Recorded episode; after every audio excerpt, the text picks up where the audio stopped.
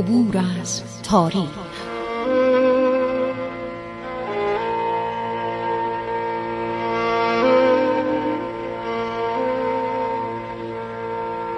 کاری از گروه جوان و اندیشه رادیو جوان.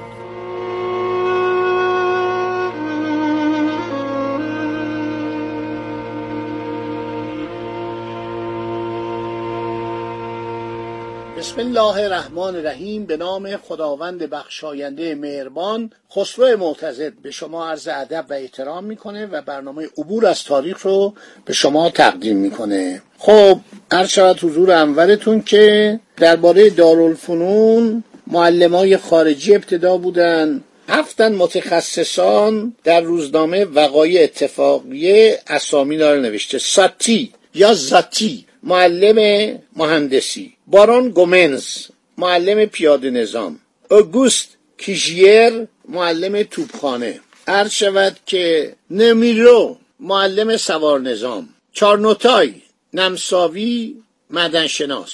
دکتر پولاک کتاب بزرگش اینجا هست و است بعد یه تورقی می‌کنیم. طبیب و جراح تشریح می‌کرد. اومد یه نفر خارجی که در ایران مرده بود من اشتباهی رو گفتم چارلوتا ذاتی مرده بود. ذاتی مرده بود اینو تشریح کرد که این چرا مرده و اجازه دفنش رو صادر کرد. کوکاتی معلم داروسازی. دکتر پولاک من هر چی دربارش بگم کم گفتم. و این کتاب دکتر پولاک اتریشی فوقالعاده است. درباره همه چیز ایران نوشته. براتون خواهم خون راجع به تعداد معلمان و تخصص آنان اختلافی بین دکتر پولاک و روزنامه وقایع اتفاقیه مشهوده. دکتر پولاک یعقوب پولاک تعداد آنها را شش نفر قلمداد کرده. وقایع اتفاقیه هفت نفر نوشته. کارنوتا رو دکتر پولاک برای تعلیم عملیات کوهستانی قلمداد کرده. در حالی که در روزنامه وقایع اتفاقیه نوشته ایشون متخصص معدنشناسیه. هنگام ورود معلمان زل شرقی بنای مدرسه دارالفنون به اتمام رسیده بود. پس از ورود معلمان و متخصصان خارجی روز یک شنبه پنجم ماه ربیع الاول 1268 یکصد نفر از اولاد شاهزادگان و عمرا و اعیان و رجال کشور که برای تحصیل در این مدرسه انتخاب شده بودند به توسط میزا محمد علی خان وزیر دول خارجه. میزا محمد علی خان شیرازی همون که بعدا معلوم شد از دولت انگلستان یه حقوقی دریافت می‌کرده. جز حقوق بگیران انگلیس بوده و برادرزاده میرزا ابوالحسن شیرازی بوده که اونم اول سفیر ایران در انگلستان بوده یه مدتی هم روسیه رفته بود اونم جز حقوق بگیران بوده. اینا سالانی حقوقی از دولت انگلستان می‌گرفتن. عرض شود که بنابراین میرزا محمد علی خان وزیر دول خارجه معرفی می‌کنه اینا رو. چرا؟ برای اینکه اون موقع دارالفنون چون معلماش همه خارجی بودن اینا رو سپرده بودن به وزارت خارجه. بعد دیدن آقا این کار بیخودیه و مدیری براش تعیین کردن تشکیلاتی تعیین شد و دیگه از وزارت خارجه جدا شد.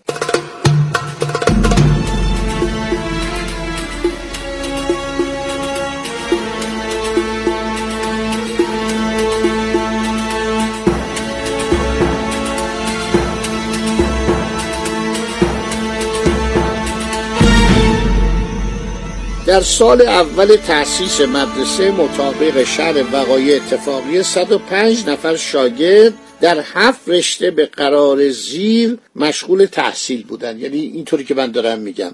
26 نفر در رشته توپخانه. چون اینا می‌خواستن مدرسه نظامی باشه ایرانی رو به خارج نفرستادن. می‌دونستن مدرسه خارج رفتن فرقی نداره و بهتره که در ایران باشه. خوب نیست در مدرسه خارج.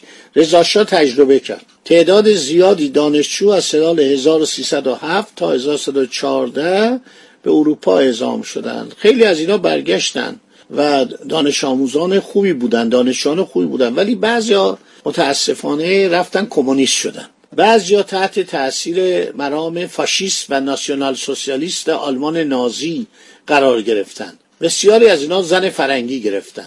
با خودشون آوردن و یک حالت قرب زدگی عجیبی ایجاد شد. عرض شود حضور انورتون که پس اینا 26 نفر در رشته توپخانه بودن 20 نفر در رشته طب 20 نفر در پیاده نظام 5 نفر در سوار نظام دوازده نفر در رشته مهندسی. عرض شود که هفت نفر در رشته داروسازی پنج نفر در رشته مدنشناسی. در شعب هفتگانه علاوه بر علوم اختصاصی تاریخ هم درس داده می‌شد. جغرافیا درس داده می‌شد. طبیعیات درس داده می‌شد. ریاضیات زبانهای فارسی و عربی و بیگانه تدریس می‌شد. شاگردان هر یک از رشته ها لباس مخصوصی داشتند. بودجه اولین سال مدرسه دارالفنون به تصریح وزیر مختال انگلیس 7750 تومان بوده. در آن زمان نرخ لیره لیره استرلینگ معادل دو تومان بوده است. در سال 1307 به تصریح کرزین لورد کرزین که بعد اومد ایران و خبرنگار روزنامه تایم بود حدود یه سال در ایران بود جورج ناسانیل کرزین کرزن غلطه کرزن هم غلطه کرزن هم غلطه. عرض شود که نرخ لیره پس گفتیم معادل دو تومان بوده. در سال 1307 هجری قمری به تصریح کرزین بودجه دارالفنون سالی سی هزار تومان بود. این بودجه از آیدات تویسرکان و ملایر مالیات این دوتا شهرستان تدیه می‌شد.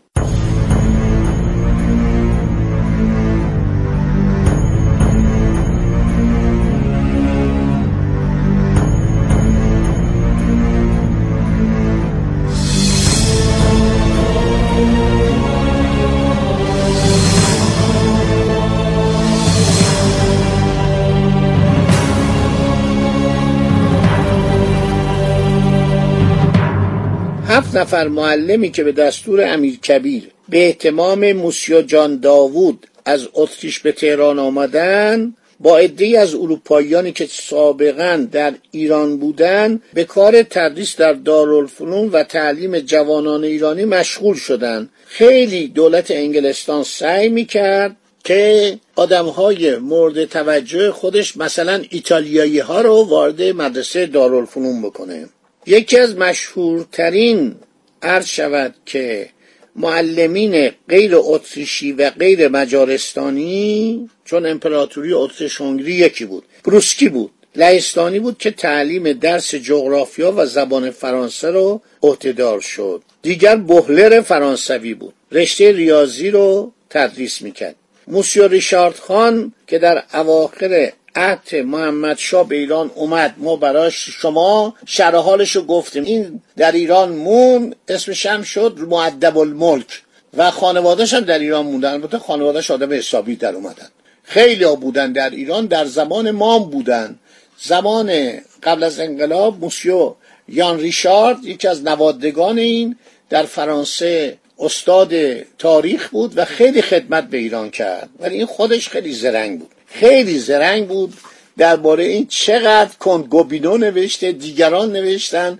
خیلی آدم میخنده که این چه آدم زرنگی بود. اولا اومده بود که برای محمد شاه باد بادک هوا کنه. محمد شاه گفت من دلم می‌خواد بالون دیشیراب هوا کنه. گفت نمی‌تونم. خیلی سنگین و قیمتش زیاد و با کشتی باد آورد و بالاخره باد بادک هوا کرد و یه دوربین عکاسی هم آورد که از محمد شاه ما عکسی که داریم در کتاب عبدالله مصطفی اومده خیلی هم شباهت داره به ناصر الدین شاه. عکس از اون گرفت عکس از میرزا گرفت یه تعدادی عکس گرفت بعد از ایران رفت. از ایران که رفت همینه که ما عکسی از امیر کبیر نداریم. بیشتر این عکسایی که توی اطلاعات مخصوص اطلاعات تاریخی چاپ شده خود مرحوم محسن میرزایی که این صفحات رو را انداخته بود. ما هم یه همکاری باش داشتیم. گفتم که این عکس غلط اشتباس قبول کرد. همین آخرین دیداری که قبل از سرگذشت اون مرحوم خیلی مرد زحمت کشی بود محسن میرزایی. خیلی مرد دانشمند و محققی بود.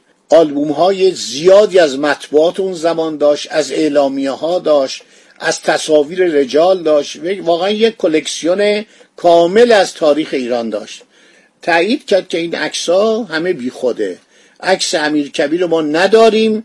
یک نقاشی رو داریم خیلی قشنگ در 45 سالگی امیر کبیر به اصطلاح ترسیم شده در زمان حیات خود ناصر شاه و امیر کبیر و الانم روی میز منه دارم نگاه می‌کنم.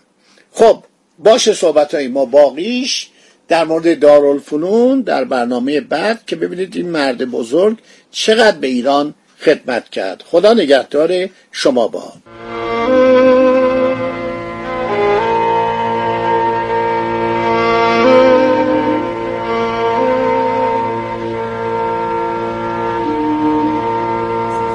عبور از تاریخ.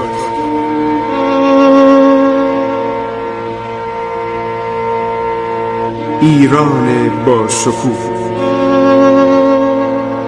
2800 سال تاریخ.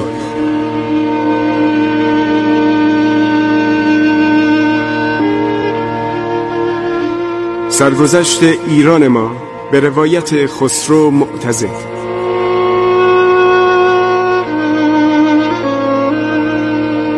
عبور از تاریخ با رادیو جوان.